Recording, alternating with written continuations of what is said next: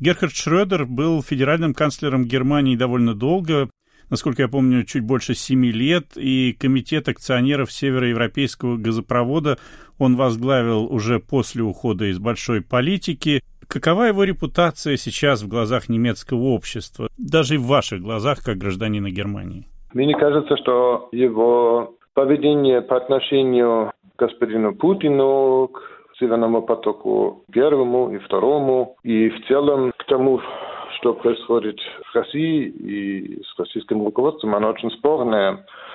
И было еще при его правлении потому что он и тогда не скрывал, что у него личные отношения с Владимиром Владимировичем, что это нечто вроде дружбы, и что это, как многим казалось, излишне и близко, излишне эмоционально, излишне недистанцированно во-первых, вообще для политика вот такого ранга и такого значения в европейской политике и по отношению к, э, кстати, такому крупному деятелю, как э, президент Российской Федерации, да, еще, конечно, ввиду того, что тот вел и ведет ну, совсем другую, не привязанную к демократическим ценностям политику. И тогда его же критиковали, когда он еще был канцлером, и это продолжалось. И даже набирало, я бы сказал, новые высоты, когда э, он стал вдруг там председателем там, совета директоров практически для «Газпрома», да, то есть э, для «Северного потока» сначала один, а сейчас дополнительно второй. Он рассматривается многими просто как лоббист, который, в принципе, своей же дружбе, на которой настаивает к Владимиру Путину, э, в принципе, нарушает общественный консенсус в Германии, что демократические ценности – это вот как раз то, чем мы должны руководствоваться и который явно не соблюдается президентом России по отношению к собственным гражданам, по отношению к соседним странам, да, это еще продолжалось, и, в общем, нашло еще новый виток с аннексией Крыма, войной на Донбассе, которая так и не закончена, где так и доминируются все квази-чиновники самопровозглашенных республик Луганск и Донецк э, именно из Кремля. Это все виду, конечно, репутация Шрёдера не как канцлера, а еще и как личности сильно как-то пострадала. Это, конечно, опять-таки не консенсус. Есть люди, которые считают, что он видит некую необходимость при любых обстоятельствах держать контакт с российским руководством и так далее. Но то, что он лоббист, это практически признают. Многие не знают, многие и не понимают, что там еще очень э, личные факторы как бы вот являются фоном. Вплоть до того, что дети, которые Герд Шрёдер вместе с своей бывшей женой воспитывал, двое из них из России. Да, и они пришли в эту семью приемными при прямом попустительстве или помощи там, президента России. Опять такой фактор, который, в общем, не должен присутствовать в политике, но который присутствует в личной жизни Герда Шрёдера. Э, если он себя чувствует к этому привязан, это можно понять. Но опять-таки он совмещает вещи, которые не должны быть совмещаться. И он сейчас говорит, что и его работа и должность в Северном потоке, практически в Газпроме, это тоже его личные дела. Это на самом деле здесь мало кто считает. Все-таки вы говорили о дружбе, о близкой дружбе с Владимиром Путиным. Ну да, известно, что он а, даже свое 70-летие ездил праздновать Петербург. А вы употребляли слово «лоббист». А в отношении Шрёдера слово «коррупционер» в Германии часто употребляется, если употребляется вообще? Ну, наверное, клиенты употребляются, но это не главное что люди считают, да, конечно, они, э, многие говорят, ну, он там получает, наверное, прекрасную зарплату большую, и на этом и наживается. А как можно наживаться, так сказать, на таких проектах, как Nord Stream 1-2, как можно наживаться на близких отношениях к президенту Путину, это все неприлично. Я не видел, чтобы кто-то ставил под вопрос его налоговую декларацию, где он, может быть, там какие-то, так сказать, откаты получал и так далее. Вот такого пока нет. И, может, и не будет.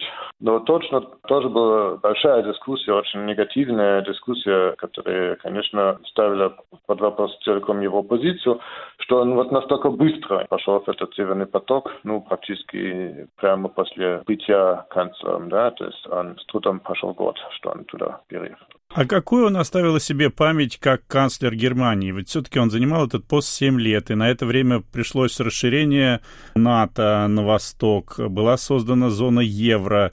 Шредер отказался поддержать Соединенные Штаты при вторжении в Ирак в 2004 году. Вот э, с этой точки зрения, каким он был политиком, каким он остался в памяти граждан Германии именно как канцлер?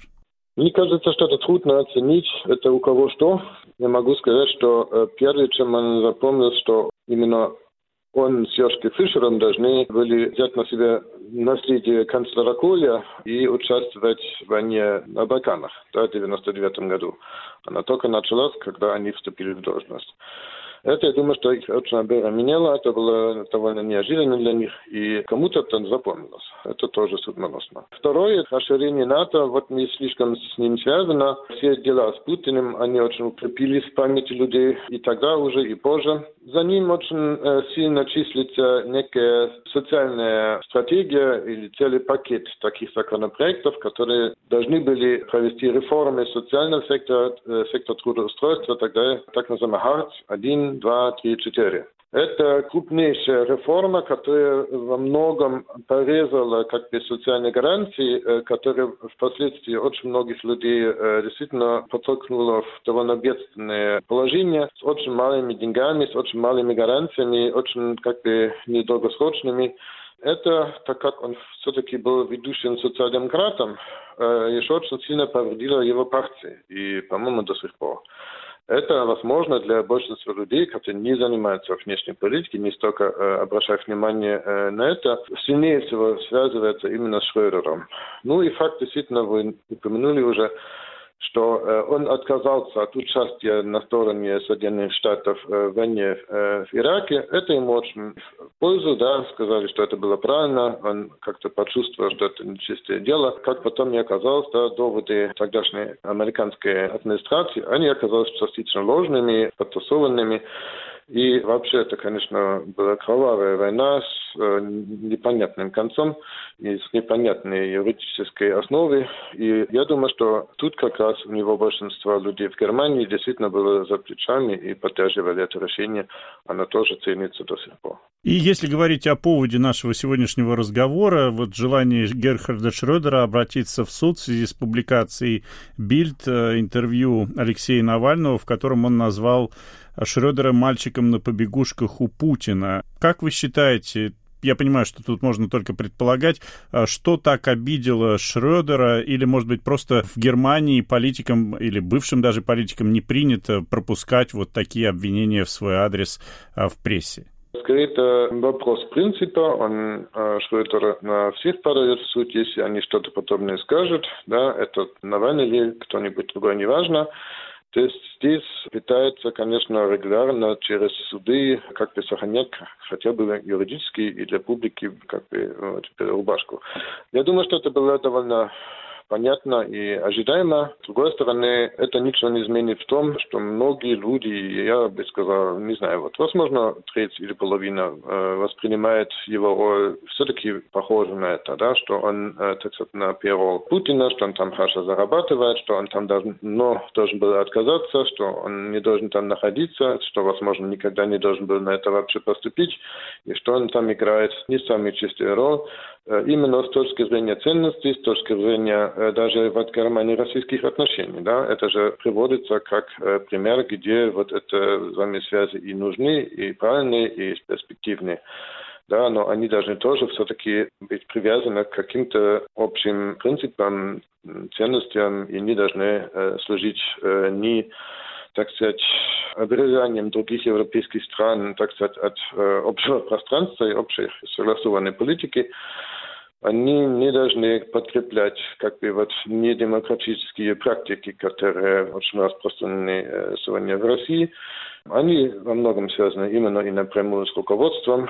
И если кто считает нужным в течение многих лет то ли на основе просто, так сказать, личных взаимосвязей, то ли потому, что он не хочет, чтобы кто-то вмешивался в его жизнь в целом, да. Если кто-то считает нужным там все равно оставаться, то это все-таки очень плохой пример и обществу, и политикам, ну, в общем, просто подтаскивает стандарты.